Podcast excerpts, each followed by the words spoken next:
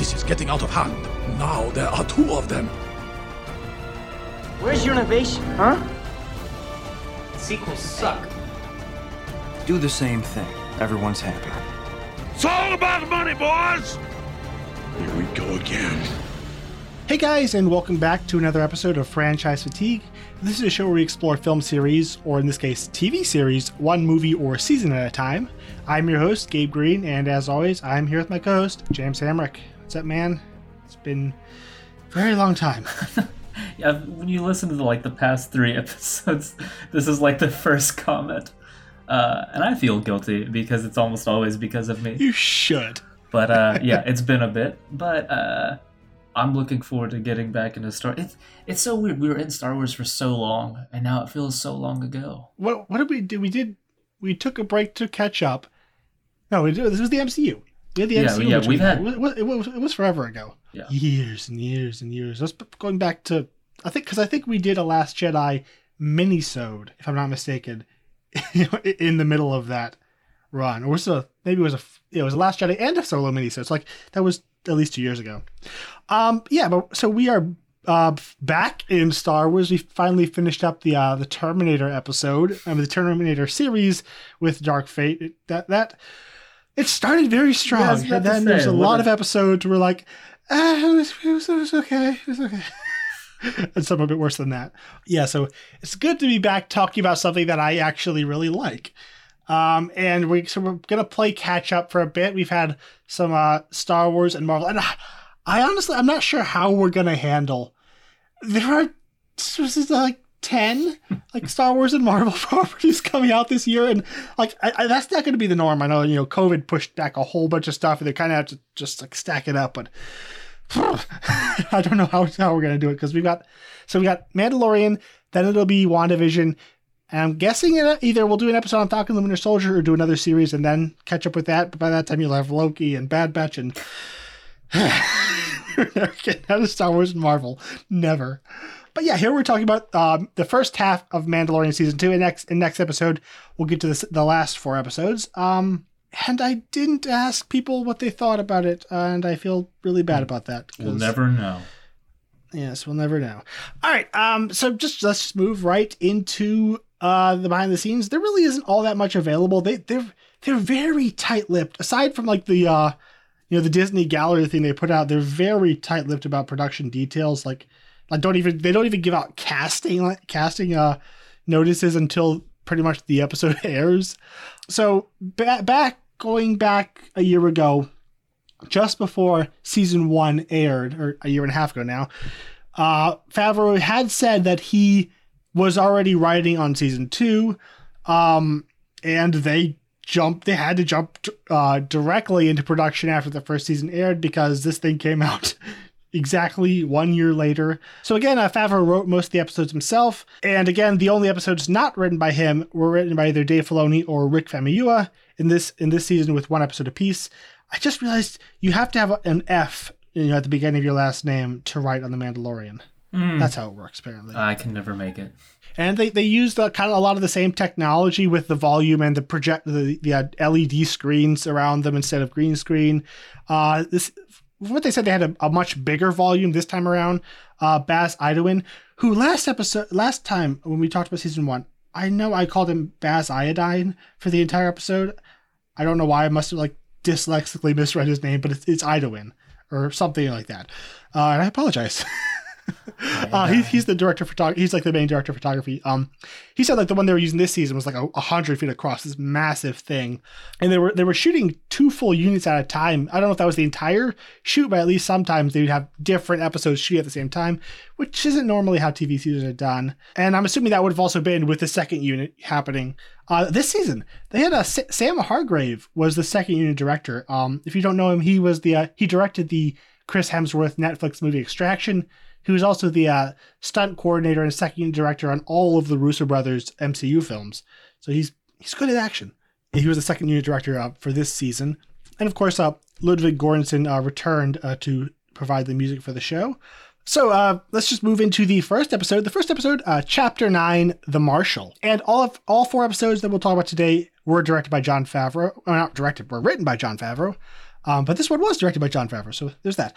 Uh, this is his first time directing an episode, uh, despite producing and show running and writing all but two of the first uh, two of the episodes of the first season. He's uh, very involved, but had not yet directed.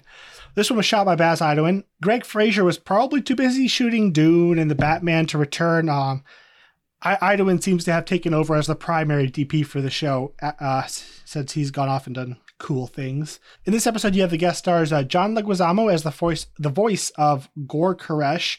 Amy Sedaris returns as Peli Motto. Timothy Olyphant, yes, please. Uh, he he's as uh, Cobb Vanth. Um, W. Earl Brown as the Weequay bartender. I know him as uh, he's the cameraman in Scream, uh, who gets very sadly off towards the end.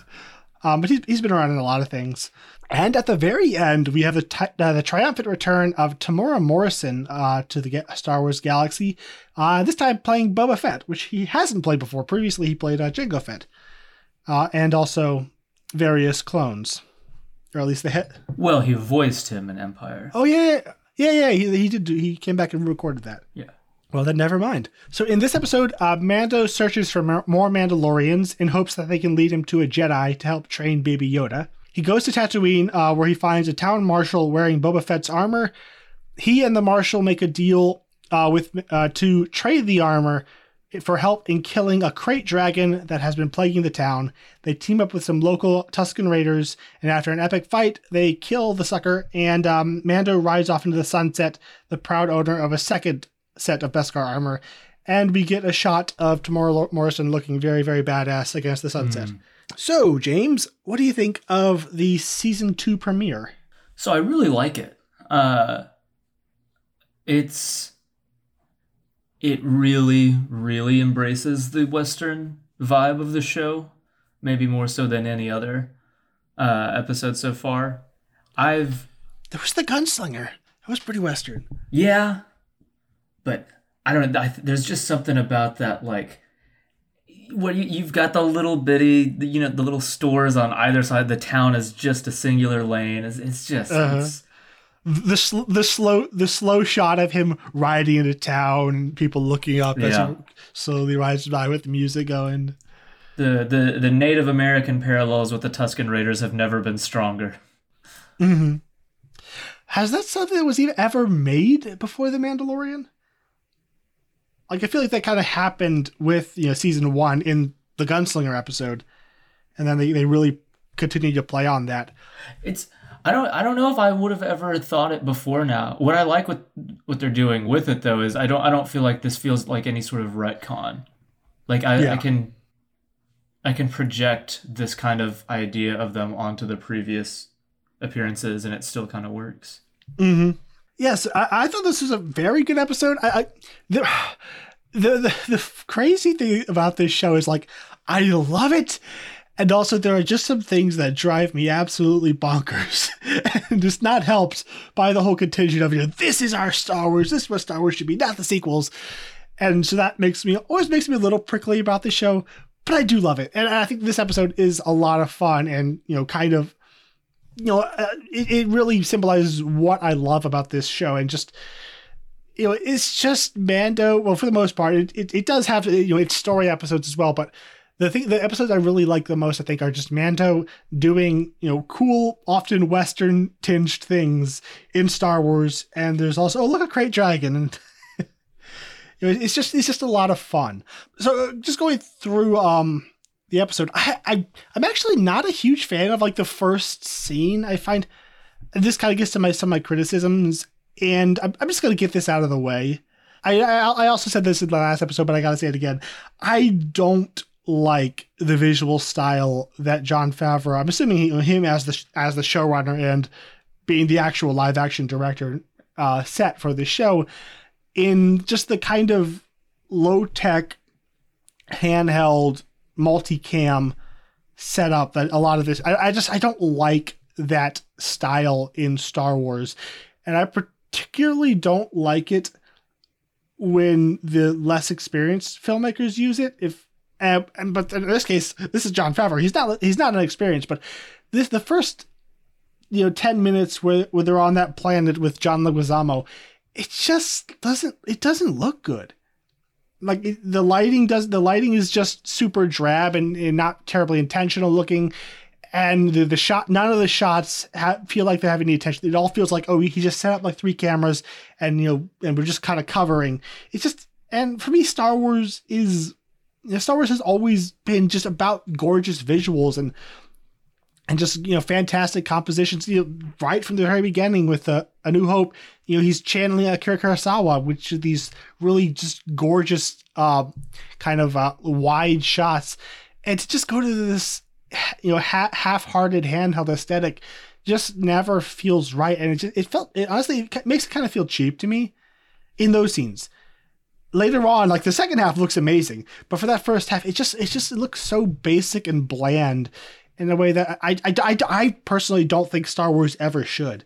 So yeah, just like that off the gate, that's that's kind of a complaint I'm going to have about most of the episodes. But I, I thought it, you know, I thought it, it was like particularly bad in that in that, in that first scene here. Did you notice that at all, or did it bother you at all? Uh, I don't know how much I noticed it in the first scene. It's something that I feel like I noticed at various points in this series where, like, I, I think there are certain times where the intention does come through in a way that I like with a very like stripped back kind of uh almost grindhouse feel which I mean we not not grindhouse but just like the very bare bones slapped together. Like there are moments that I think oh this is cool but a lot of the time and because despite the fact like the the budget's enormous but it's still it's still not a movie budget. And so whenever whenever the the scenes feel like they're set up and shot with that kind of like handheld style the the lack of movie budget becomes more clear. Yeah.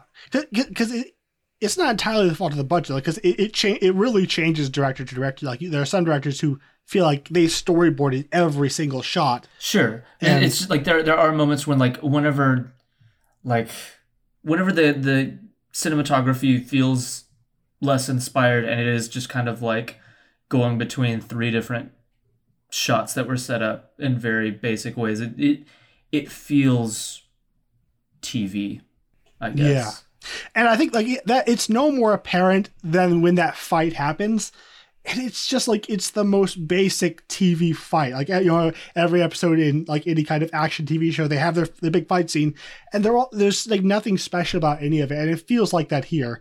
Um, it's just like you know they go through their blows, a couple things happen, it's over, and I don't care. Um, there's a couple moments in that fight that I really do like. I, I I think something that I do like about that fight though is is both his strength and the weight of the Beskar kind of come through. Where like he's headbutting him and he's like you see the way the the guy reacts to the blows and stuff and throwing like it it feels heavy. Were you distracted by how skinny the Gamorrean legs are? It's like they put yes. the big fat suit yes. on the guys and they the, do nothing but the legs and the arms. Legs. Just their limbs in general did not feel properly padded. It's so it's so so funny. These like skinny little legs sticking out of the enormous fat suit.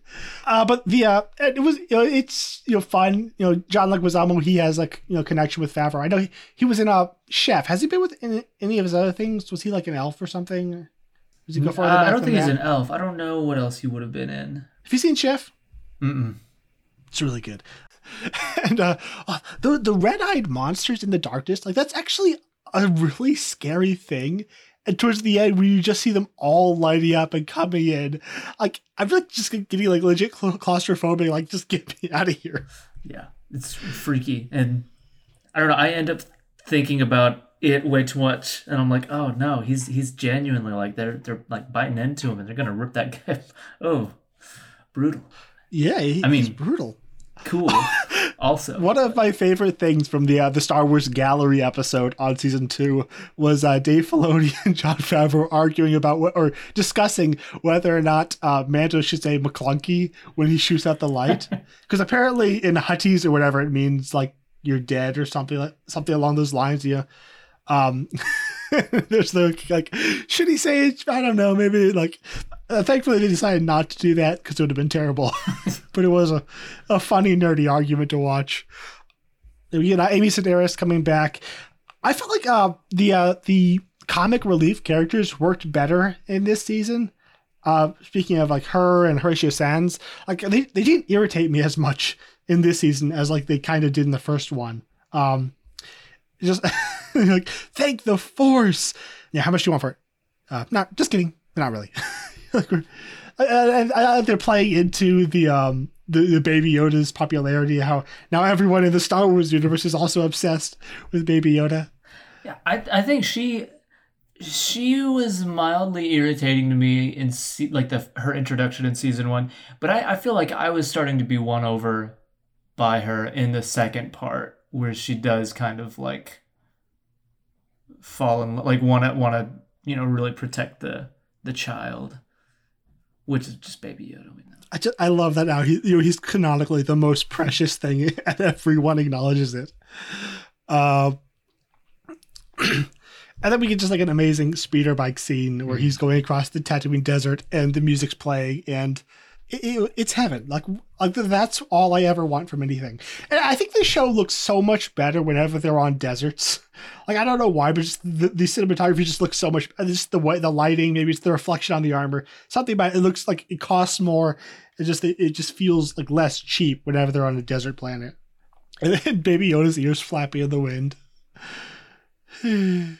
um, then we come to Cobb Vanth, and uh, so th- this is a character from the Aftermath books. I've read the first two, and I think he has like one or two short asides in the second book. I don't know if he appears in the third, but from the first two I've read, like he's he's completely almost all other than having Boba Fett's armor, he's an all but irrelevant character in canon. Possibly he has a part in the third book. But either way, it was it was kind of cool to see them bringing in characters from the novels. So yeah, we have uh, Timothy Olyphant, who's just lovely. Uh, like the, and and there was a funny thing. I I I'm pretty sure that that first time we see him framed in the door, I feel like they had him like stand in a certain way and like put the armor on in a way just to make him look super dorky in that moment. Like it just doesn't feel right. Like the red shirt and the scarf kind of clashes with the green. Oh, yeah. The helmet looks a little his, too big. His, yeah, He's, his neck is too long. Like there's too much. There's too too big a gap between the bottom of the helmet and where his shoulders meet. Yeah, and then he takes the helmet off and he looks amazing like he was born in this armor and born to wear it. And i don't i like what is this sorcery? I don't know what's happening. It's probably the hair. That's what it is. Good grief uh, man. He looks so good in this episode yeah just the perfect grizzled look and the, the casual texas accent.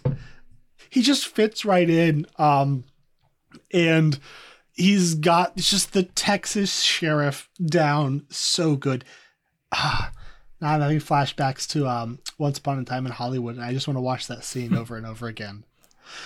Um, yeah, and just and the, and the way, just the visual storytelling that I like really good in this scene is when, you know, he's like, "Oh, you're a Mandalorian," and then he takes the helmet off, and and we don't even have a sh- just that kind of shot on Mando. He just kind of freezes like what is happening and they've established you know this no this helmet thing so well that we don't you know, we don't even need the line just that just that moment he says uh, you're no mandalorian and that, that, this is that the helmet i think is good and it's it's good that they establish this in the pilot because i think you know what it means to be a mandalorian specifically in regards to the helmet and how the helmet is used as part of Man, uh, mando's arc across the season is actually is actually I'm I never even thought about that before. You know how it's set up and paid off throughout, but yeah, it's good storytelling. Hey, maybe maybe Favreau and Filoni know what they're doing. Who would have thought? Uh, and then you have like the standoff. You know, we gonna do this in front of the kid. He's seen worse. And then I, we I talked about how a lot of the direction felt kind of lazy and just like oh we just throw up the cameras. And it's like that for the first 50 minutes. And after that, it feels, it starts to feel really um, intentional. And I think that that starts with the build up to the krayt dragon coming through town. We just hear this, we hear the, the distant rumble. and Vanth just holds up the one finger, like, let's put a pause on our duel to the death for a second. And it just keeps coming, and the stuff starts shaking. And like it, and it, it was something I really missed in season one, where I felt like so much of that and I think it was partially inexperienced directors, but it felt like they were just kind of going through the the the, the um the episodes, just like getting the baseline stuff, and it often felt like scenes of buildup were missing, where we just allow it's just allowing for like a full minute just the noise and the the vibrations and then finally you see the uh, you know, the sand in the distance and that whole build up to him coming through town. It's just a really well directed scene. Love that shot of, of him going between the buildings. Yeah and fla- really flawless cool. effects too. And just it's just that that one thing and he looks over maybe we could work something out. It, it just Vanth is so freaking cool and Baby Yoda peeking out of this platoon um like I said, I, I really liked how much of a how how much they just unapologetically functioned as a western for this episode. And I, I man, I could just talk about Cobb Vanth. it makes no sense like that he he could pull off a helmet that thick and tight fitting and have the hair look the way it does. but I'm glad that we can just say screw you to physics because every time it's on screen like that. I, That's a I wish right that I was prematurely gray so that I could have that beautiful salt and pepper look. Man, it's incredible. Then they go off the desert, and uh, another aspect. Uh, I I don't know what is is with Favreau sometimes, but there's just some like bizarre, lazy elements that come in. Like they're they're all they're on the the speed the speeders and, and like speeding through the desert, and it's just like Cobb is just like telling his story in a like a, a quiet voice as it's like supposed to be like going 100 yeah. miles an hour across the desert. It's like, did, did nobody think about this? Um, it was stuff like that. Really, like it grates on me in ways that it really shouldn't. like it's all. Whenever I saw this, I'm like, wait, why is he? Where just blast the sound with the wind? Like convince me how they. I'm seeing them and it looks so cool. They're going so fast. Like I need that extra feeling of momentum and speed with with the wind, but it's just such a casual conversation. It's it's also like it's not a conversation. It's like whenever I'm, every time I watch Attack of the Clones and Anakin is riding from the the homestead out to the Tusken Raiders, and his his his robe is just kind of like it's a it's a little flowy, and I'm like, you're going like 200 miles an hour. That thing should be out of control, but it's yeah. Uh, really lean into how fast these things are going. And because his backstory, um, the, the, the shot of when he uses uses the rocket on his backpack, uh, or jetpack to blow up the speeder, the fleeing speeder, is framed exactly like the shot of Iron Man blowing up the tank back in the first uh, movie that Jon Favreau directed. I like, I kind of almost squealed when I first saw that back, you know, when the season came out And then they go, they go and they they uh, collaborate with Tusken Raiders, and this is where Favreau's writing starts to fail. Um, like the arguments they have are just like the most basic. Like you know, they're monsters. No, we're not. Yes, you are. You killed our people. yeah. And then they're then like they're all instantly resolved and we move on. Like it's like the so much of Favreau's writing in this show feels like he's just has to you know pay lip service to the idea so we can get by it and go kill a krayt dragon.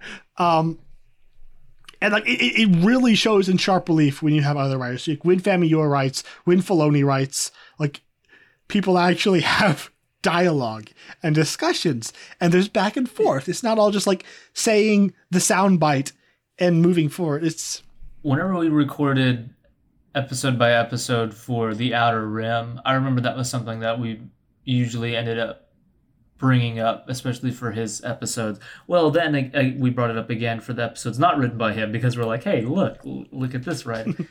it's very he's he's his writing is entirely functional and perfunctory. It's it's purely it's almost purely exposition and like you said the second it it extends even a little bit beyond exposition. It's just for the sake of kind of here's this idea that I can technically say was in it, but it's it, every every bit of line is every yeah like every every line is just kind of written to to push things further a little bit and a little bit and nobody's really really talking it's the other. same thing like the town hall like no they are monsters they are animals it's like it doesn't help that some of the the not all the extras uh, should be given lines. Man, man, I talk about things that grate me too much.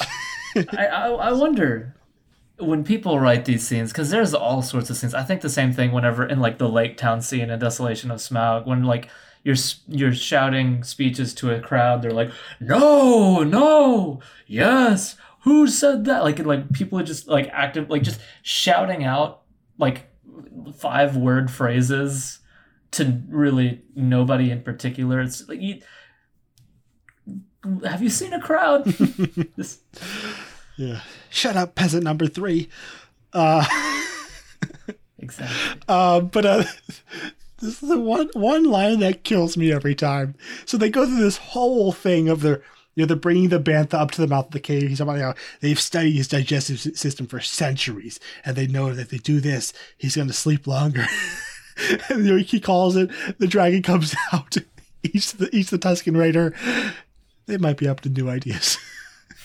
it's it's like the beautiful deadpan from Pedro Pascal, um, and like I, I don't know how much he's he was in the suit versus uh you know, either Brendan Wayne or Lateef Crowder. There was another guy as well. Um, I don't know what, what the balance was, but you know, his voice is just as fantastic in this season as the first one. And he does, he does get a lot more FaceTime. Not yet, but uh, in our, in our next episode, he's gonna he'll have a lot more FaceTime.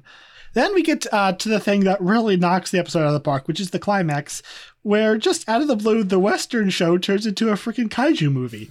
Uh, and like I criticize the look and how of how cheap this show looks sometimes, but when it doesn't want to look cheap, it doesn't.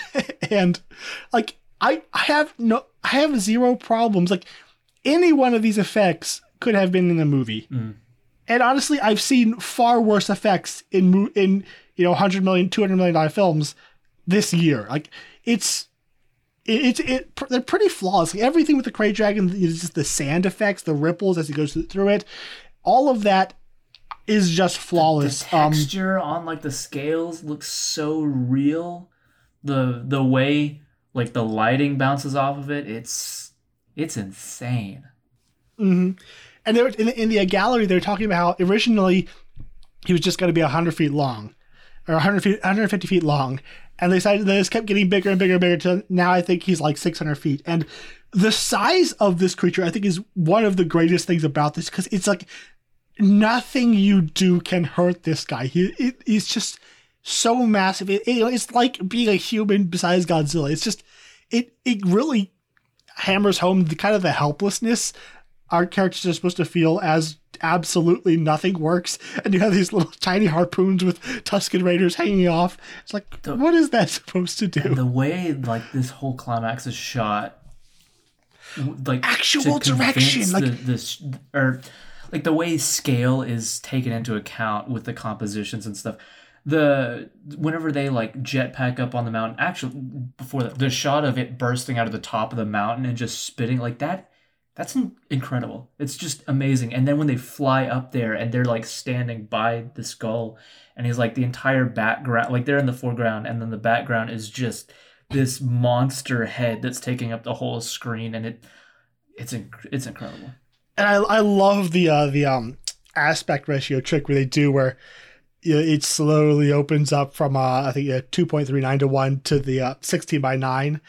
Um, and that, that the shot where it does it, where it's this lo- long lens shot of these like tiny Tusken Raiders running in the foreground, and just the entire background is this like this the the spewing sand and the head coming out of it as it's expanding. It's it's just it's it's so good and like and, and knowing that Favreau is capable of a really good direction like this, like this entire sequence is perfectly directed. Like even the building up where they're you know they're setting up in the the uh, preparation montage. It's like, oh look, this shot was you know this these shots they feel planned, they feel storyboard. Like the, this shot leads into this shot, and you know there's multiple movements. It's not just like random cuts between boring angles. Like he actually, you know, as a filmmaker, he came to this sequence and he just knocked it out of the park and it's and I, I I love the way just the way it's built. You know, it's it's not that long, but they really get across like we have a plan. It doesn't work.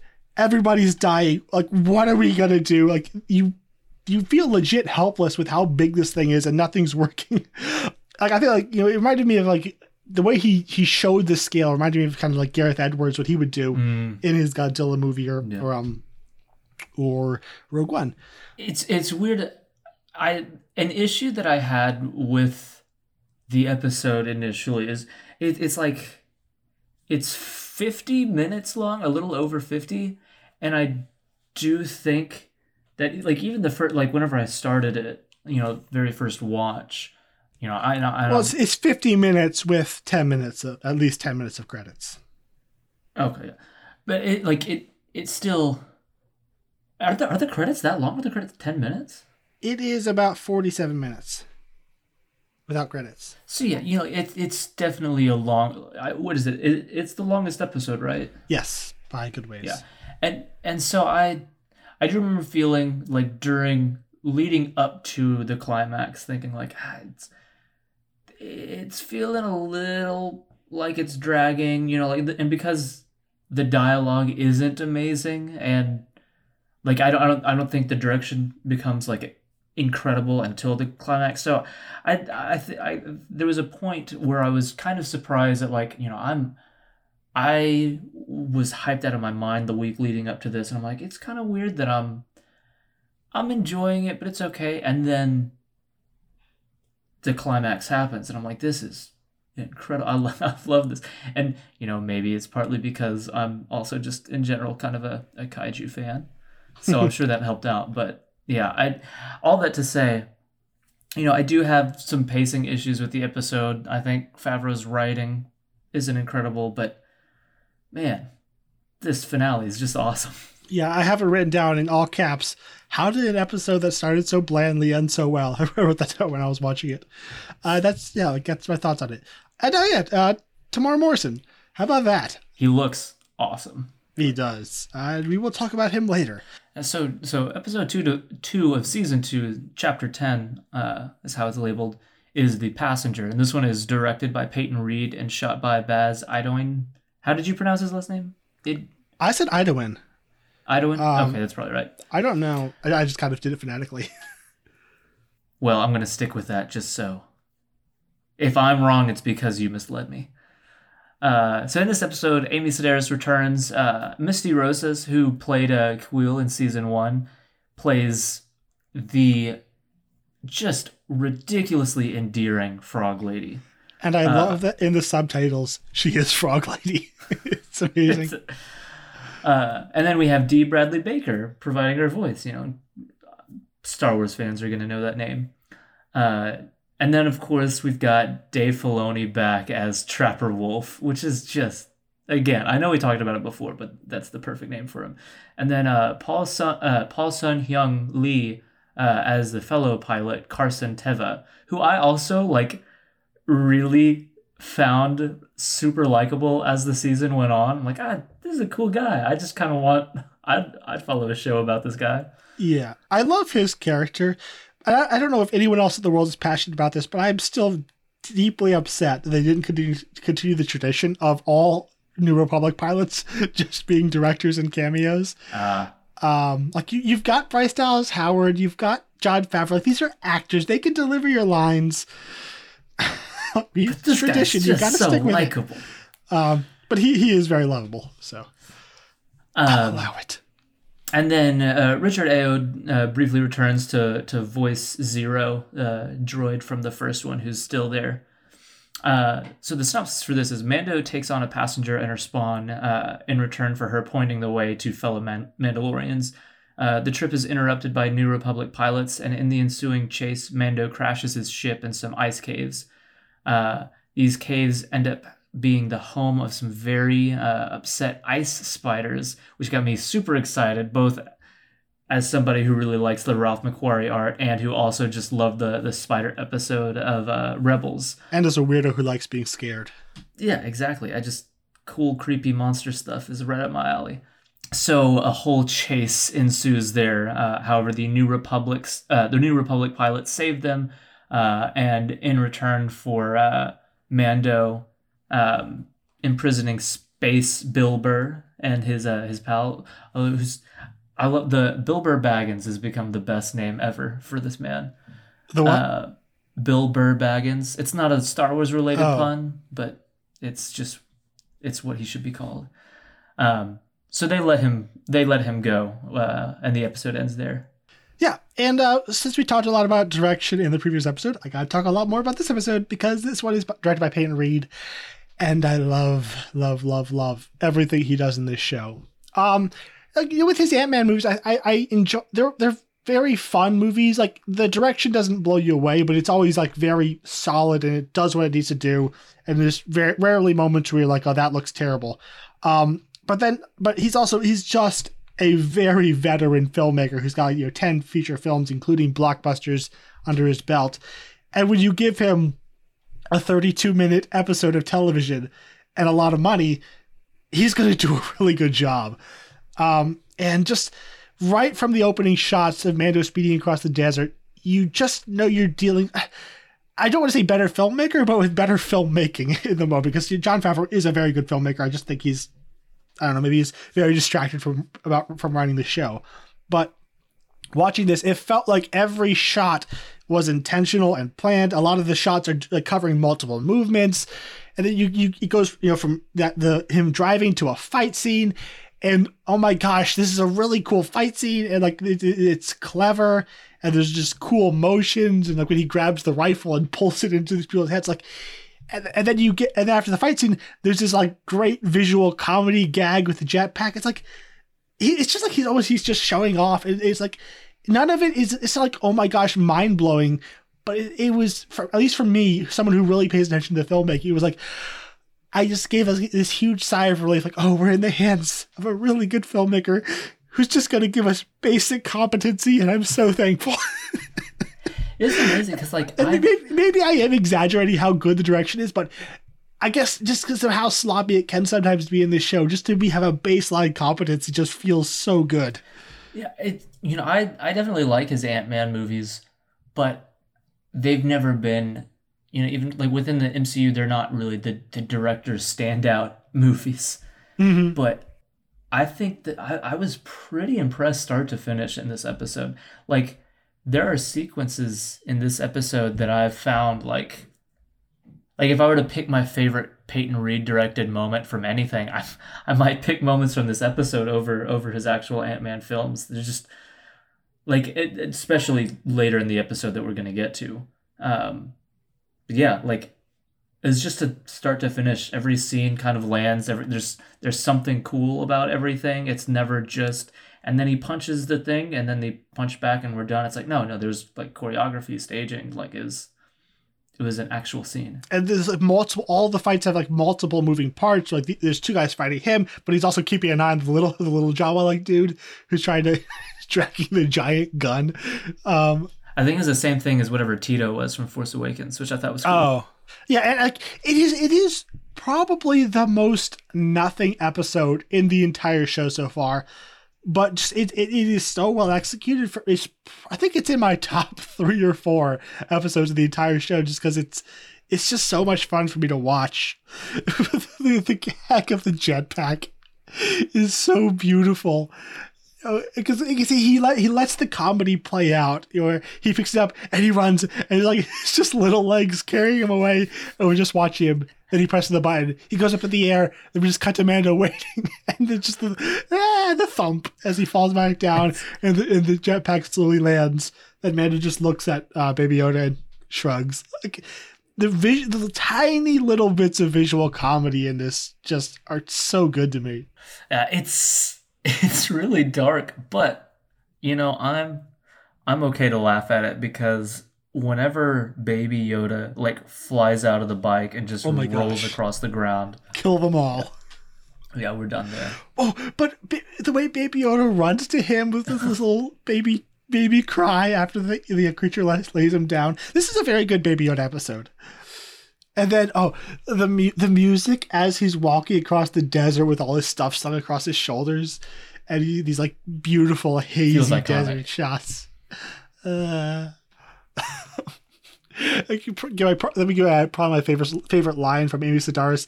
You finally found another Mandalorian and you killed him. this this is a really good episode for her too. I think I think the the line that made me laugh the most is, you know, she's she's hyping up this frog like you know, do you vouch for them on my life? And like it's like she's she's genuinely like presenting them as, you know, like no, we've got to do this. and then we find it like it's like, uh, do you know this? No, I just met her ten minutes ago. it's like just the, the delivery there is is fantastic. Yes. Uh, but I, I love Frog Lady with all my heart. Um, this is just a beautiful effect. Like, you know, I, there, there's definitely some CGI in there, but it's a lot of animatronics and uh, Misty Rose's uh, physical performance. But oh, she's so sweet and just lovable, and the little, just the little faces and looks and vocalizations from Dee Bradley Baker. It just comes together. You know, this not to make this nonverbal character just and like, oh, oh my gosh, dude, we have think about again, you know, praise to Peyton Reed's direction. We have Mando, who's a dude in a helmet, Baby Yoda, who's a puppet, and this, you know, this little lady with a frog with a frog helmet on, you know, who's a you know animatronics, and like, I never once missed. I didn't miss the human face. Like, it never occurs to me that I'm not seeing any kind of life or humanity on screen. Just it's all so beautifully executed. The puppetry and the just the visual direction and the, the vocalizations. It's it's so good. Yeah. And there's like the performances bring so much and there's so many like little touches. And like I, I'm it's incredible how much of a character they're able to create with Frog Lady. Like just her putting like the the shawl around the the egg tank. It's just like, oh man, what a precious person. And then the desperation and the body language when like she's speaking through the robot and stuff and it's like i you're the best and i just yeah. I, I want nothing but the best for you and i don't even know it's weird i like i wondered how like i wondered if other people were going to react the same way because i'm watching and i'm like i don't know why but i'm weirdly invested in this lady's story like i need to make sure he gets back and then like you you know you go on Facebook or Twitter or whatever, and then you realize, okay, I'm not like the entire world has come together to universally declare her like the actual best. And I lo- I love the um that that scene you mentioned because like she could just be a kind of comedic you know you know funny character because she's a frog, but also the, the put upon mother. But then they give her that moment where you know they, it's just been constant misunderstandings and miscommunica- mis- uh, miscommunications the entire time. And then she finally finds the translator droid. And she gets the moment to just, you know, lay into Mando for not holding up his end of the bargain. You know, you know, I thought honoring one's word was part of the Mandalorian code. I guess those are just stories for children. And like she gets this really passionate, dignified moment where like I mean she may have been a comedic character before, but now you like you really get her who she is, who this rubber animatronic frog is as a person and her hopes and dreams and all that. It was really good. Um there's the the traffic stop and I just I love how they play it just like the most boring and mundane time you get, you got pulled over and you, you know it's just the way that, that uh, Trapper Wolf and um Carson Teva, they just sound so bored. They've done this a thousand times, and they're just going through the list of things they gotta ask. and it's just the way it plays out. Hey, uh, can you switch over to, to, channel two? And then you just get the tense wait, and then the X foils in the background. I love that. Yeah, that whole scene is is so I think just beautifully laid out, where you get like he's answering the questions and like just one more thing. were you in this location? And then you know, they switch over the channel, and then you see the um the X foils open up in the background, and again you just you get great visual gags. Um, they ask the question, and we get that long shot on um Mando, and then he just jerks the uh, jerks the stick over, and we got a runner, and they just they don't care. They're just like whatever. This this this happened twice this morning. We're gonna catch him. And then we get like maybe one of the best like flight chases ever. Yeah. Like it's so cool. It's that this is this is where like I was I was really liking the episode and everything. This is where Reed really blew me away. Like the the color in it, like with going you know the the pink glow off of the clouds and the sun behind everything. Can we make a law that all space tr- chases should happen in daylight in clouds? Is like that possible? It's well, we should get more of it at the very least. Like, what there's just the way he's able to, like, sell you on the weight of the of this of, the the ships and the speed. The, the like- sound design for the uh, the Razor Crest, like as it, as it comes by and it does like these crazy maneuvers, like when they say like that thing's gonna tear apart an atmosphere, and you hear just the rattle and roar of the Yeah. engines, like you feel it. And I love like there'll be times where like we'll we'll have a, a shot with nothing but like the sun and clouds and stuff in frame, and then they'll they'll speed right by the camera and you get that little bitty camera shake and just the the engines whizzing by and stuff. And man, I just I think this whole chase scene is genuinely phenomenal. Yeah, it it just blows you away, and I love all the faces and noises that Frog Lady is making in the background. Like Mando in the foreground's like wrestling with the controls, and she's just like flying around, and flopping around. I love all the memes like you know, mom, your mom when you go one mile over the speed limit or whatever. um, yeah, it's just adorable. And then they crash. And uh, Baby Yoda is eating eggs. And are you one of the people that gets like really upset about this? Because I, I think it's hilarious. I think it's funny. I I at at a certain point, but I don't feel like anything I was ever feeling was like not what I meant to feel, or not what like he kind of expected. A lot of people, as is the case, uh, or as is usually the case, flipped out and were ridiculous, and he set the internet on fire. So maybe it's just like my love for this frog lady, but I like I never fully I, I like I never questioned my love for Baby Yoda, but I definitely got to the point where I'm like, she's just trying to, You're just trying to get her kids there. Stop doing like, Yeah, I think you're definitely Oh, supposed to be horrified by yeah, it. Which is exactly. Which is what, yeah, I, I feel like I felt what I was supposed to, and and like it was it was definitely dark humor, and I I did find the humor in it, and I was also I found the horror in it, and uh, like I said, my investment, I. I was like, you know, like, who did, what does it matter if we find another Jedi? Let's just like this show is about getting this girl, like this this mom where she needs to be. I'm so invested in this journey. Yeah, I love like when they're in the pool and Baby Yoda's reaching for one, and you just see Mando's hand come in from the side, and like no, with the the, the authoritative finger. Um, yeah. Then we get to the spiders, and Baby Yoda eating the baby spider is one of the grossest things I've ever seen in my life. And just this the slimy tendrils and the crunch. It's, it's so wrong. Ah. There's definitely a lot of alien vibes. Uh, thankfully, he did not get a face hugger on him. I don't think. I don't think we could take it. Yeah, the the the spider eggs was very much alien in a in a cool way. Yeah, and uh, then uh, you know, as if showing off in action and comedy wasn't enough, uh, Peyton Reed pulls out some serious horror chops, and a thousand spiders come out. And it's too many spiders. It is wrong, and I hate it, and it's horrible. I, I I've seen this episode like four times, and I will never not be just so. I'm, I'm not, and I'm not particularly arachnophobic. Like I'm, I don't. Obviously, I'm human, so I don't like spiders, but I'm not like particularly terrified of them. But when you have a thousand of them and they're crawling up the walls and down the ceiling and they're everywhere and they're not stopping, it's, so many of them. It's horrible.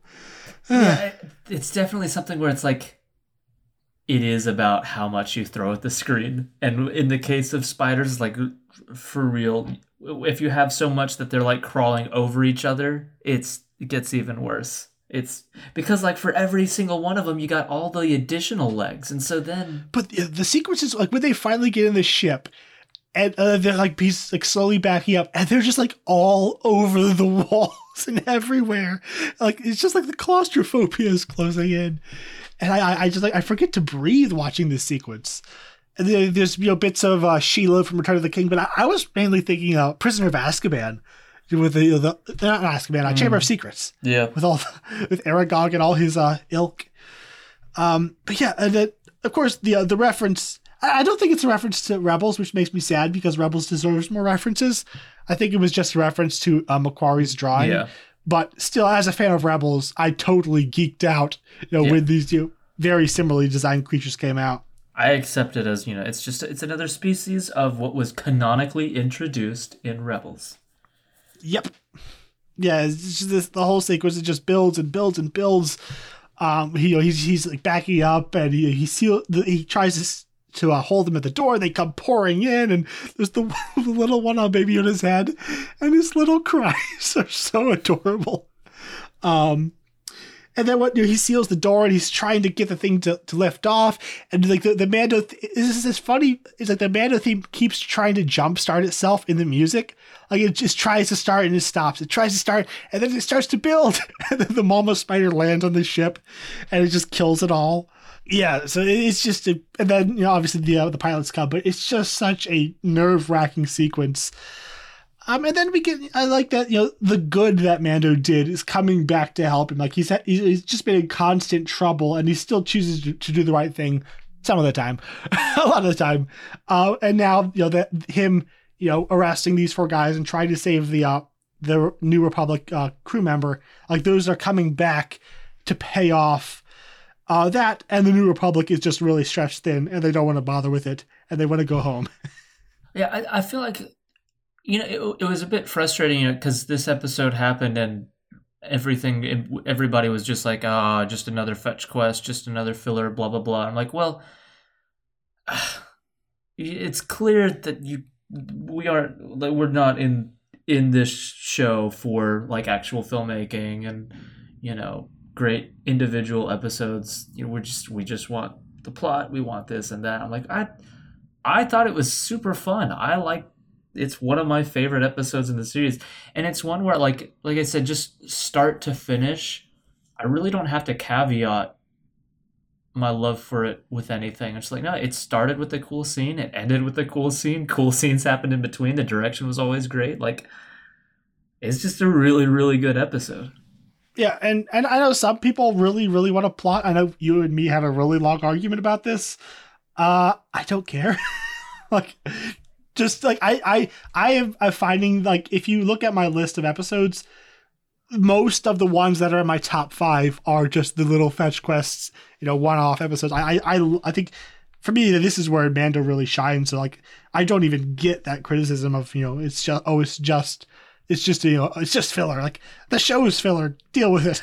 I it's it's a complaint that I even as somebody who just kind of made fun of people making that complaint right now, it's a complaint that I start to have. It's it's the same with both seasons actually, where at first I'm like, oh no, this is cool, and then, which I guess we'll we'll probably end up getting to this more in when we get to later episodes.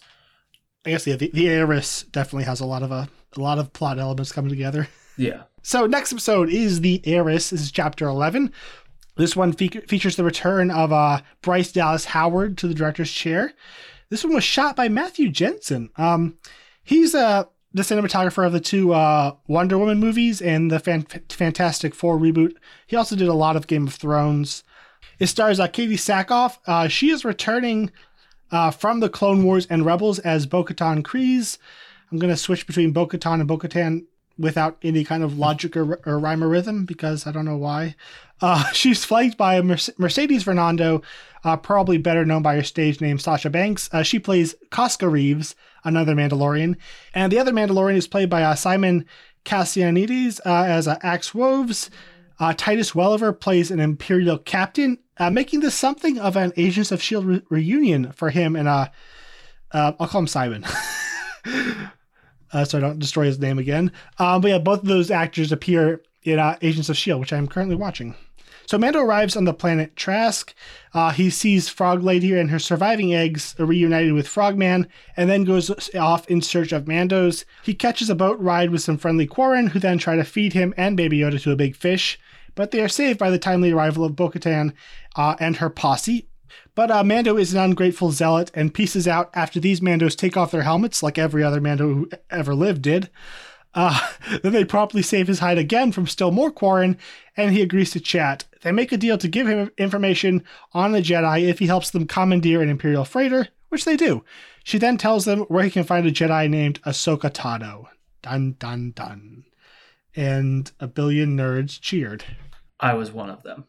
Yeah, so this one is a very wet episode. We get we get, get to see this. Trask is a very it's kind of a, a coast side or it's, a, it's a water play, but we take most of it takes place in this like this very dingy, moldy looking uh, coastal town um, with a nice knitwear apparently, which mm, love the sweaters, man, hilarious.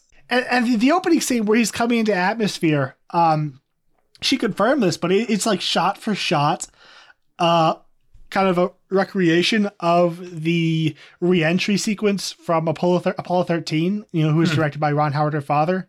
Um, that was pretty cool. I remember enjoying Bryce Dallas Howard's previous episode. Y- you could kind of feel her inexperience, but I, I liked the way her very she had like a very sedate, calm style, which worked very well with this very nice, soothing uh, forest environment. Um, and she kind of has the same style here. It's a, it's a lot of fairly wide shots with pretty basic cuts between them. A lot of pretty much if there's any movement at all, it's this very subtle dollies kind of going back and forth. And it does it does feel a little constrained by the volume and the sets. Like almost all the shots are these like kind of basic eye level angles. Like she she doesn't quite sell like just the, the the enormity of this you know this coastal town, the ocean, the the, the, the, skies overhead. Like it always feels like she shot this on a volume and then they kind of filled it in in the background. So it it, it feels a little small. It, it's all pretty basic direction. One, I think one area where her fairly static style does work is in the hand to hand combat because she just points to the camera and lets stunt people, you know, stunt people punch each other, and they're very good at it. So like the action works a lot better, I think, here than it did in in Favreau's episode, where he just kind of it felt super choppy. Here she just kind of points the camera and lets it play out. So that that works better. But overall, I'm not oh, overly thrilled with her direction. It, it, it does the job, and there are there are some pretty cool shots. I like how she shoots spaceships. I think she's very good at that. She sells she just sells like their weight and grandeur quite well. Um, but most of it feels kind of basic. For the for the the town itself, it's like after after the crash, you, you, there's the shot of like what looks like a retrofitted AT-AT, uh, like lifting it out, and it, it feels like a movie. It just it looks amazing, and it's this big. It's a pri- It's basically just an entirely effects driven composite. Like every everything in frame is is that, and so there really isn't a limit to what you can do, and so everything feels big and it, it isn't until we're just kind of walking around in the town that I'm like, okay, yeah, this is kind of where the the set that they're able to work with ends, and here's extensions, and they don't always look. It feels like sometimes she's afraid to to lean on the extension more than she has to, so it always feels like let's just focus on what's here within this stage. But with, with that aside, I feel like I, I mostly I, I don't really have any sort of issues with her direction outside of the action. I think I think the action later, like when they board the ship, is pretty bland. Like it's just kind of here's a shot of one side shooting their guns like kind of towards the camera. Here's another shot of the other side. I was gonna get to that. Okay, yeah. Well, and I'm sure we'll talk about it more then. But but just moment to moment, I I really do like her direction. It does feel a little bit more, uh, I don't know, kind of not not floaty or anything, but like it just it feels soothing.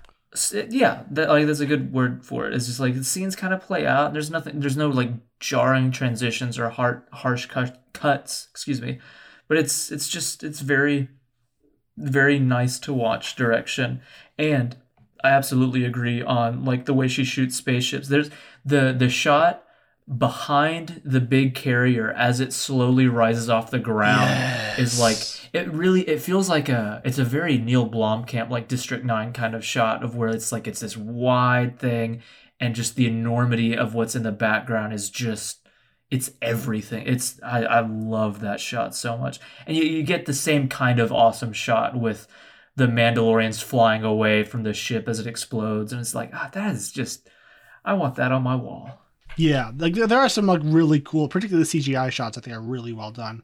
So like this one is just kind of it's a lot of back and forth. They go and they try to murder Baby Yoda. How dare they? I kind of jumped in my seat a little bit when it got swallowed by the monster. just maybe Yoda pre- presses the button really and it closes it right as the mouth closes. Um, and it's it's like legit stressful when Mando's in there and they're like ramming these like spears onto his fingers as he's trying to hold onto the cage. Yeah, because like you look at it and I'm like, oh, what does it matter? He's he's got Beskar, and then like they're it's getting so close to his hands when he, when he's holding on to it, and you're like, oh, those are just leather gloves. Ah, I'm kind of freaking out now.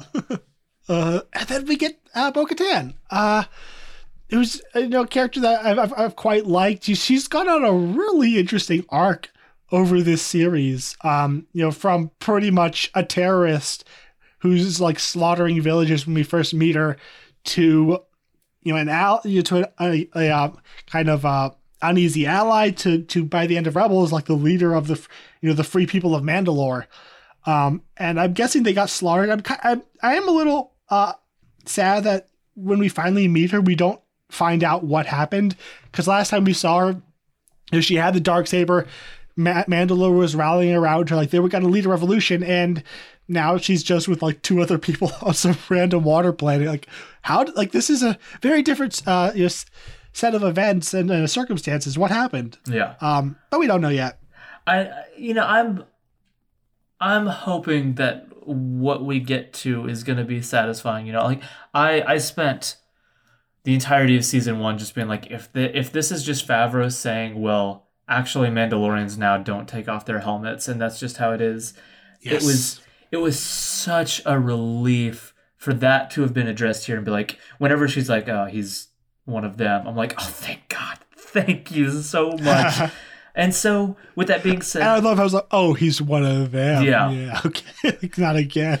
And so, with with that concern being addressed, I, I'm hoping that we can have the same thing. Although he, this is definitely this is the last episode with the whole well, it's got to be one blah blah blah. Like, we'll we'll see. Favreau seems to be kind of introducing things that he thinks is cool into the Mandalorian lore without seeing how much it lines up. But I don't know. I, I I'm taking a wait and see. You know.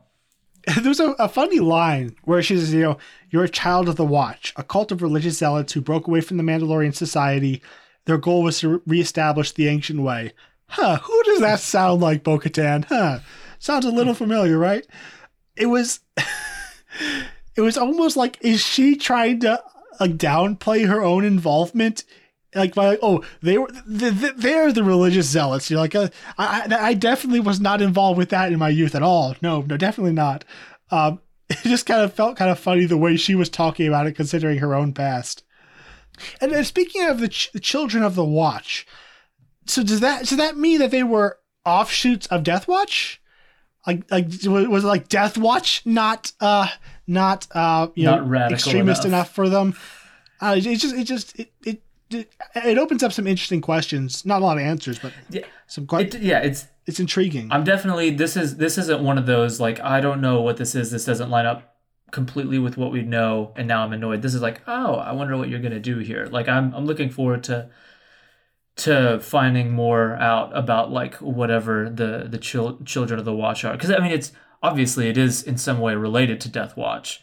uh, but there's also a reason why you know they're called the children of the watch and not death watch. And so i mm-hmm. i'm looking forward to seeing how that's expanded on. And the interesting a really interesting thing that the line was where he said you know that planet that planet is cursed and anyone who goes there dies. It's just like you know don't believe everything you hear. So is that is that imperial propaganda or is that lies told to him by his cult mm. so that he won't go back to Mandalore and run into other Mandalorians and find out that he's a cult member? Interesting questions. Um, because you know, uh, Bo-Katan seems to be totally fine with going back there. So, hmm, we, we we still don't even know exactly what the purge was. Yeah, I'm still waiting. I, man, there's a lot of stuff that I still need answered. Uh, then they go. They're gonna uh, steal a Gozanti freighter, which is which they featured very heavily in Rebels. That I kind of geeked out seeing that again. Yeah, loving all the Rebels connections, and they, and we and you mentioned this earlier, but I, I, do find the way she shot action in this one. This was, was, also partially Sam Hargrave, but I'm assuming he was working off her storyboards or something because the action he shoots is usually a lot more exciting. Uh, but it, it is it's a lot of like people running down halls. A couple stormtroopers spot uh, pop up. They shoot them all. They keep running, and you know, it, it, it, it's not bad, but it just it wasn't terribly exciting, and it kind of it went on for a long time uh, without you know much variety. I think my biggest issue with with action like that is it doesn't feel like there's any continuity in the actions. It it does just feel like we pointed the camera at one group for 10 minutes as they shot past the camera and then we did the same for the other group and then we just like you can take any snippet of either end of that and say that this is what's happening on the other side. Like it, it just doesn't feel too often it doesn't feel like what we're seeing on either side of the action is really correlating with the others outside of the most general kind of well there's lasers coming at them and action scenes where one side is four super soldiers in beskar versus stormtroopers that like there's never a lot of stakes in that kind of fight but at least it's also a cool print like you got people in beskar armor who can do what like these are super soldiers like do something cool too like you don't like, like run forward with a handful of bombs and take every single shot ever well, yeah, do that. Uh, that. That was kind of funny. This is Mando's strategy: just run at them and take and get shot as many times as you need to to get close enough. I, am kind of sad that uh, they they kind of they blew their Titus well, Welliver cameo in this very tiny little scene. You know, he's he's a great, very very good bureaucrat, you know, imperial bureaucrat actor. I kind of wish they could have given him a bigger role. He's he's a he's an amazing he's fantastic in Gone Baby Gone, and I didn't I haven't watched a lot of it, but I've seen a couple episodes of his show Bosch. It's he's he's great. And like I, I think he's really great here too. But I'm kind of with you in that, like, oh man, if we needed a little like third tier, second tier little imperial bureaucrat guy for a little side story running out, if he's going to be a point of contact, maybe like he's a great actor to do that with. But yeah, he's gone. Sorry. And we learned that uh, Bo-Katan is after the dark saber, which Moff Gideon has, which we saw, you know, back in uh, the finale. Um, and then like a couple seconds later, she mentions, you know, go and find Ahsoka Tano. It's like the the lore of this show is being so violently expanded in this episode. Like the episode itself, I don't think is anything terribly special, but I think another season of Mandalorian, a season of of Rangers, and a season of uh, Ahsoka in the future, we're going to look back at this episode as like a big turning point because a lot of you know we, we you know the quest for the dark saber, the return of Bo-Katan, the you know the, the you know the return the uh, official there, you know, the official announcement of Ahsoka's return, like all of that is happening in this one episode. Uh, it's, it's it's it's a lot going on, and it, for a show that you know is is usually very kind of patient and lackadaisical in how it you know it tosses out bits of lore. And then we get you go back to Baby Yoda. Uh honestly, the scenes with Baby Yoda, you know, with you know Frog Lady and Frogman, they, I just find them so wholesome and adorable because I feel like Baby Yoda hasn't had, you know, hasn't been with, you know, a, like a real nuclear family like ever. So like, he, like he, he being there with this, you know, this loving family, the, you know, the mother, the father, the babies. It was like, this is so freaking wholesome. After all the crap he's been through, all the you know, the danger, just to like be safe with his family, it was so sweet. And him playing with the tadpole, and I was terrified that he was going to eat it. That would have been too far, and I would have flipped. Uh, but he didn't. He's actually kind of enamored by it. and his little his little tantrum he throws when Mando takes him away. He's like, "No, I have enough pets." Also, speaking of wholesome, the reunion between Frog Lady and Frog Man. Oh yeah. Just the most beautiful, delightful, incredible, wonderful thing to have ever been shot. I uh I was I was relieved. A lot of people are like, I hope she returns. No, I don't want her back in the show. I don't want I don't want the idea that she's another potential victim. Like I she was reunited. I They need, better not Kuiil her. That's exactly. That's the thing. I I'm too afraid. If the last thought, the last thing we ever see of her is this re, uh, reunion with her and her husband, like just leave it be. Don't that would hurt too much. Or we come back and they're a happy family with a whole bunch of little frog people. There you go. I'd be okay with that. It's just if she comes back, it has to be just for making a happy scene even happier. And apparently, you should never trust a Mon Calamari repairman. it's like it's like it's like rope and tackle and nets holding his ship together. This poor ship has seen so much. I hope I hope nothing happens to it. So the next episode is uh, chapter 12, The Siege. This one was directed by Carl Weathers, who's actually been directing TV episodes kind of off and on since the 90s. Uh, it was shot by Matthew Jensen. Uh, Sam Hargrave is listed as the second unit director. Uh, the episode features a return of uh, a lot of season one standouts. Uh, Carl Weathers, obviously, as Greef Karga, Horatio Sanz as uh, as the Mythrol, who still doesn't get a, a credited name, uh, and Omid Abtahi as Dr. Pershing, as well as uh, as well as Gina Carano as Cara Dune. So the the premise of this one is, uh, or the summary is, the Mon Calamari repairs notwithstanding, uh, the Razor Crest is still in bad shape, so Mando returns to Navarro for repairs. Uh, there is or there he is roped in by Greef Karga and the newly appointed magistrate Cara Dune to help them destroy a base of Imperial holdouts that are still on the planet. Uh, they eventually do this, and then Mando heads off to find Ahsoka in a now repaired Razor Crest. Uh, also, there is the reveal of Moff Gideon with Dark Troopers. And there's a typo there. Greef Karga is the magistrate, and uh, uh, Cara Dune is uh, uh, the marshal. Oh, that's right. Yeah. Um. So we have a Carl Weathers episode, which is kind of, which uh, I think it, the big revelation here was that he really, really loves Baby Yoda. And we open with this extended scene of uh, Mando trying to talk Baby Yoda through repairs. It reminded me a lot of the scene in um, Guardians of the yeah. Galaxy 2 with uh, Baby Groot and the bomb.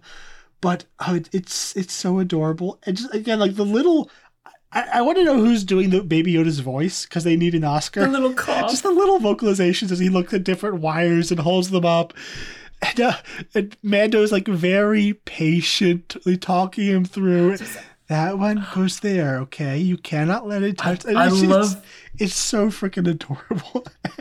I love the evolution of like his his relationship with with Baby Yoda. Just like the the red one goes to the green one the no the red one goes to the like he's trying so hard to be the single dad. I love it. and, and, and then after it goes wrong and there's smoke billowing out are you okay? It's just this tired voice like I'm, I'm just like i'm so done with this but i'm gonna make sure my kid's okay.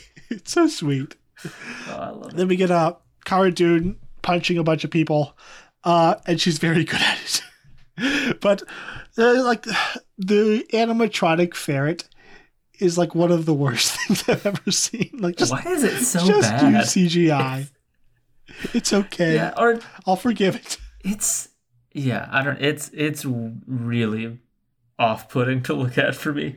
Yeah, so I probably should mention. I think like Carl Weathers as a director. Um, I think it's fine. Like I, I, I hate bashing on everyone in this episode, but I, I I do find it very kind of bland. I think like he's he just does very very basic coverage, you know, wides, mids, close ups, and also like there was a thing I noticed, especially with this episode, that a lot of the shots don't look very good. Like they're just weirdly framed. Like like yeah. they didn't really plan it out. Like just he just put the camera over there, capture the action, and we'll, we'll kind of walk by. Like it was just odd. Like some of the shots just like felt like like off center, like the characters like half in frame. It was it was strange.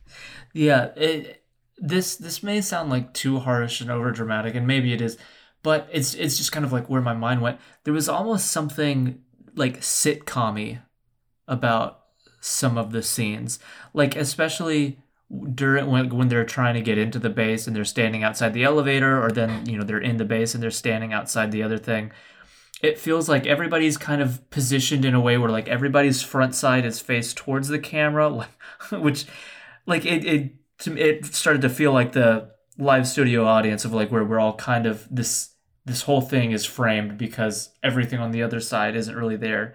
And so there there are just moments of like we're all kind of standing next to each other looking at each other but it's just it's a it's a very static thing. I don't know. Is it just felt off? He seemed to really like the character interactions, where it's kind of like they're kind of standing around having you know their little conversations back and forth and their funny quips. Like he seemed to like like that best. It folks put a lot of focus on just kind of like not even important dramatic character interactions, just like kind of these conversations and little jokes and comedic you know bits between him and uh, the Mythrol. Some, Something um, else we find out that it was like very, it felt very kind of laid back, just like he liked he just wanted to hang out. Yeah, and uh, you know, despite like I, I think it in terms of direction, it may be on the bottom of my list for this season, but in a, in a weird way, like I'm for some reason I just I I really really love Carl Weathers. Like he's just whether it's a Disney gallery or any other interview, he's also he's incredible. My introduction to him before anything else was Arrested Development, and so I already fell in love with him.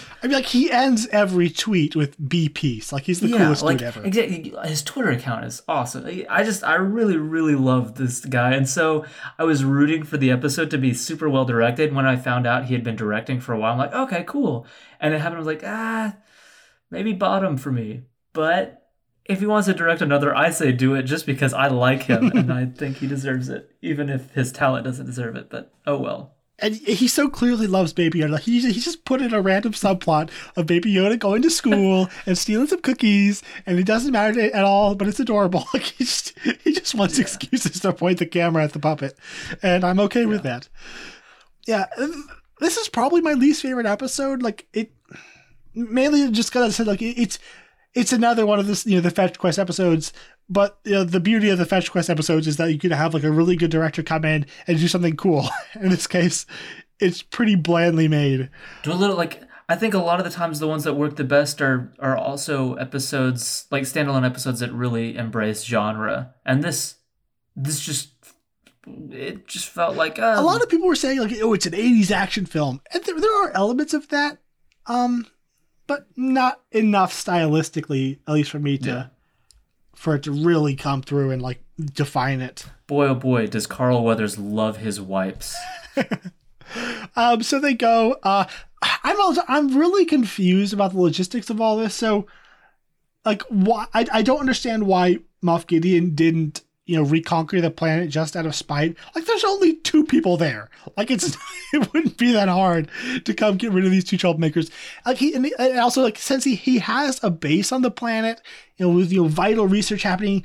Why doesn't he make it secure? Like, it, it, that whole thing doesn't make a lot of sense. You know, like they they humiliated and defeated him, so why wouldn't he? He does seem the he very much does seem the you know the spiteful type that would come back and rain hellfire from the skies. Uh, but whatever. So they go in, they attack the base, and they take it very easily. And speaking of running through hallways blasting people, oh boy, were these action scenes so boring. Yeah, and and again, like this is this is this whole sequence is just wipe city. Like every time they they make it like ten feet down a hallway, we get another wipe to another hallway, and it's it's there's no real cutting. It's it's it is the full on like from the right to the left. Wipe. And he holds the shots. Like they run into the room and they run out of the room. It's like he just holds the, these one long shots of just kind of, you know, moseying along. Just feels like like he shot for coverage and then he was like, "I'll just keep it all, I guess." Yeah. Um. I, but one thing I do like is that uh, I kind of hated Horatio Sanz' character in the first episode. I just I, I was very happy once he got frozen. Like none of the humor worked, but he's actually kind of funny here. I like it. Just a little kind of constant bickering between him and Carl Weathers. He's, you know, arguing for, uh, I'll give you 10 years off if you do this. the, the line that got me the most was when he uh he walks up to the dead body, shoves it off the desk. Excuse me. no. Yeah, I, I I was never really bothered by him in the first season, and so here I'm like, ah, that's fine enough. I I think he's a funny character. He's a he's a, a fun dynamic for the group. I, I think a part of I think this is I was gonna say I think this is my least favorite episode of the entire show. I don't hate like I, I don't think it's a bad episode here. I think the the worst is just fine. Yeah.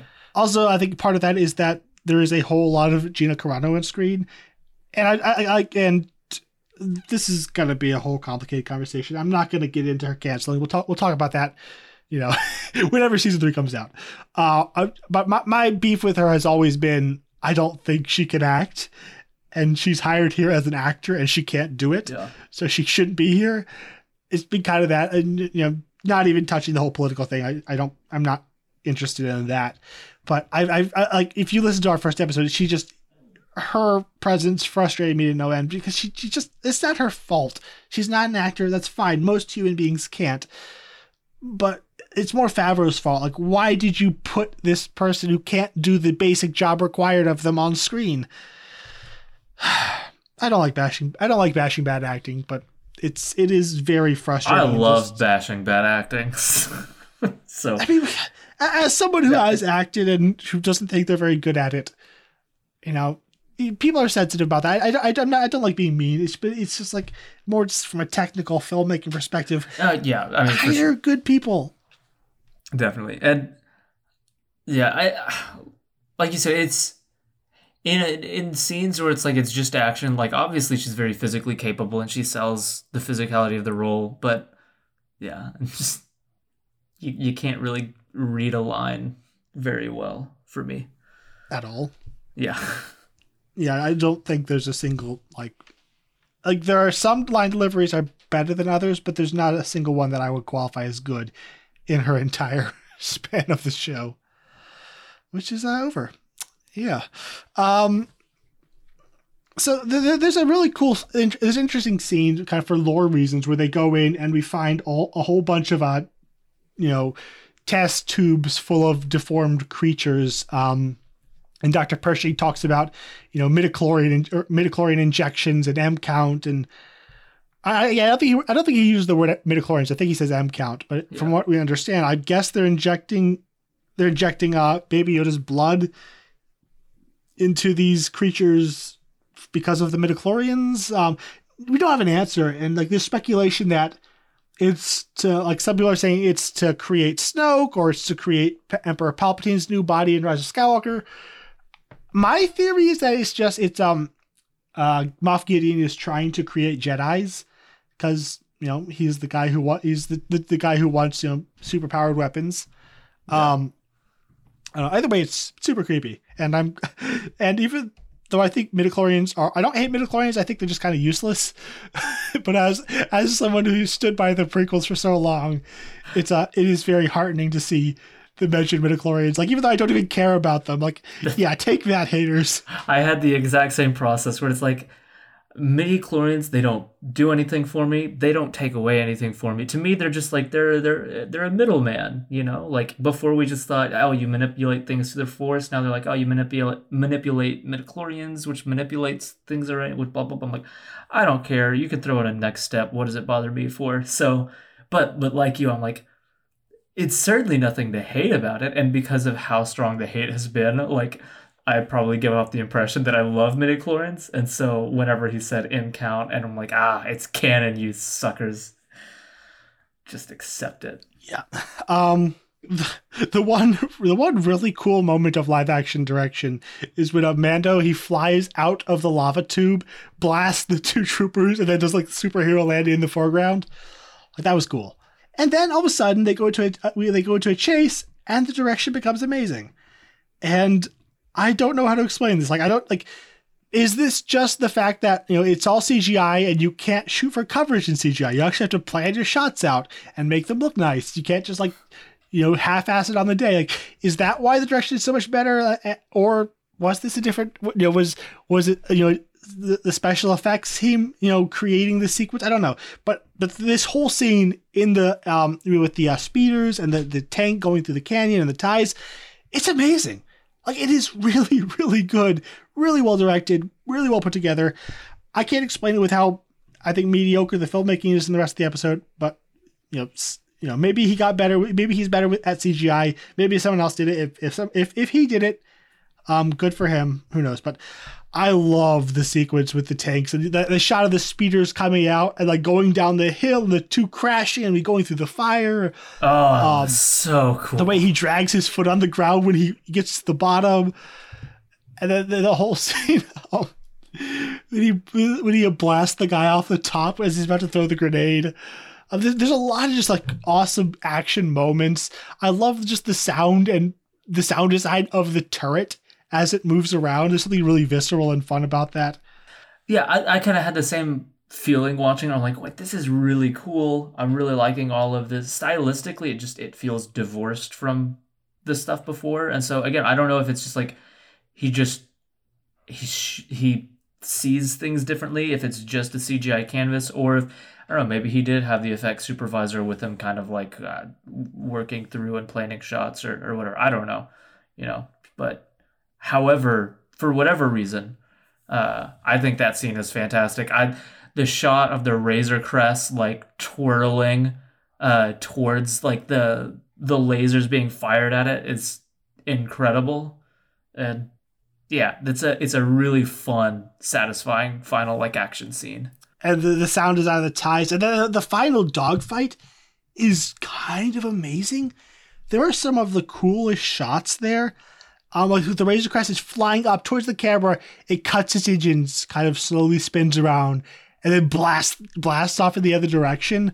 It's really cool. And then this wide shot, you know, of a tie coming in through the you know, from the bottom left uh, left corner and the Razor Crest from the top right corner, and they're like twirling and shooting at each other as they come. It's there's some really awesome, like some of the coolest dogfight things I've seen in all of Star Wars happening, like in these final moments. Yeah, and it, we top it all off with some Baby Yoda green vomit, which is just adorable.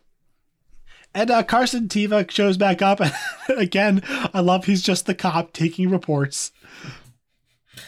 And uh, Greef Karga is like super tight lipped. I, I, I, like that. Just it's like some really subtle background world building. How just the the the outer rim just doesn't trust the Republic and how like you know they're ostensibly I guess allies or at least you know there there's no uh there's no animosity between them. But he's still like I'm not like this is my world.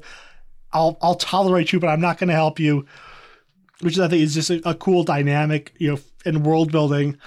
Uh, then there's this conversation uh, between Teva and Cara Dune, where uh, he kind of we get her some of her history, and he offers her offers her um you know a place I guess I guess in the you know the New Republic Rangers or something. He gives her a badge, but there's a line that really stood out to me. Is you know he says you know there's something going on out here. They won't believe it in the core worlds, but it's true. These aren't isolated incidents. Disney's erasing the sequel trilogy from canon. Yeah, and while he's saying that, a really slow, uh, very slow version of the March of the Resistance is playing.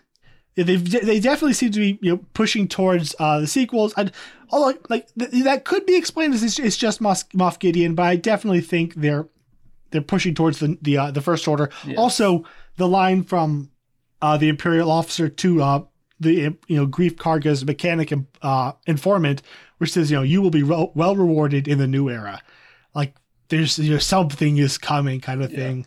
Yeah. As the, uh, the the whole there's something going on. They don't believe it in the core world. Like first of all, you're you're mimicking, you know, the Force Awakens. You know, the Leia is not believed. The Resistance is basically her. You know her thing that she controls because she's not like it's it's way too I don't know. To me, it's very much like we're aware of where this like what happens after our our where our time is set and we might as well kind of usher that in as well and i think it's pretty cool yeah and i'm just happy to see march of the resistance come mm. back. Like that's i got goosebumps. I think it's in my opinion the, the, most underrated theme from the sequel era. It's it is the catchiest funnest thing ever. Um well not here. Now it's like played like a funeral dirge but hey it's the thought that counts. Um, yeah, and uh, so he he gives her a badge, and watching it this time, it really and you know with the Rangers of the New Republic announcement, it really felt like they're setting something up here. Um, and more than just her appearance in the in the later episode. Like it, like so, it felt like they were. This was, you know, this is what what, the new show is going to be. Her, Carson Teva, you know, going off doing things. Uh, but I don't think that's going to happen now. So, but uh, maybe we could still keep Carson Teva. Like if that was the if that was the plan, uh, I'm, I'm guessing Favreau is very frustrated right now. We'll find somebody else for him. I I would love it if this guy is like a, a recurring character in in Rangers. Yeah, like I don't. Is that show even gonna happen? Like, if was she gonna be the lead? Like, can you even have the show anymore? we'll see. Like they have, like if they were going to cancel, they have plenty of other shows happening. It's like it'll be a huge loss. Uh, we'll see. All right. Um. So that was uh, the siege. Did you have anything else to say about it? No. I. I mean, it might also be my least favorite of the series, but I. I don't actively dislike any episode in the series, so yeah. I enjoy it. All right, so that was uh, the first half of season one. Uh, how would you rank uh, these first four episodes so far? In season, in uh, our second episode, we'll do the whole season, and then we're going to do the whole sixteen episodes of the show. But for now, mm. it'll hmm. just be the first four of season two. How do you rank them? Uh, so just first four, I go uh, number one, the passenger, which is for me like a, a an easy pick. I just yeah, start to finish, I really it's like perfect. that. Perfect. Uh, episode or number two would be the Marshal. Number three would be the Heiress, and number four would be the Siege. Well, I don't even have to give my ranking. You did it for me. No, you're welcome. All right. So yeah, yeah. So as a first half of half of a season, it's it's very solid. It's not amazing. I like the second half of the season is pretty incredible. Uh, here be like one really good episode, a really good climax, and then two pretty solid episodes. So yeah, fun. Uh, but but yeah, greater things are definitely to come for this for this season. Mm. So that was our review of the first half of season two of The Mandalorian. I hope you enjoyed it, and if you did, I'd like to ask you again to please uh, take a moment to give us a rating review on iTunes. Um, uh, you can like us on Facebook at Franchise Fatigue Podcast. You can follow us on Twitter and Instagram as at Franchised Pod, and you can find all our other episodes at franchisefatiguepodcast.com. And where can people follow you, James? You can follow me over on Letterboxd. I am there as JL Hamri. Uh, it's JL H A M R I. Uh, and you can also find the both of us along with uh, our other moderators and a, and a lot of great discussion over at the Outer Rim, a Star Wars group. Uh, I'm also on Letterboxd, and there's Gabriel Green. Uh, you can follow me on Instagram as Gabe the Great Green, and I have a YouTube channel called Greenerio1, where I put out trailer mashups and movie-based music videos. Uh, next episode will be on the uh, final four episodes of season two. Um, and I'm very excited. And I, I hope we can talk about them uh, sooner than a month from now. Just fingers crossed. so until next week, we will see you in a galaxy far, far away.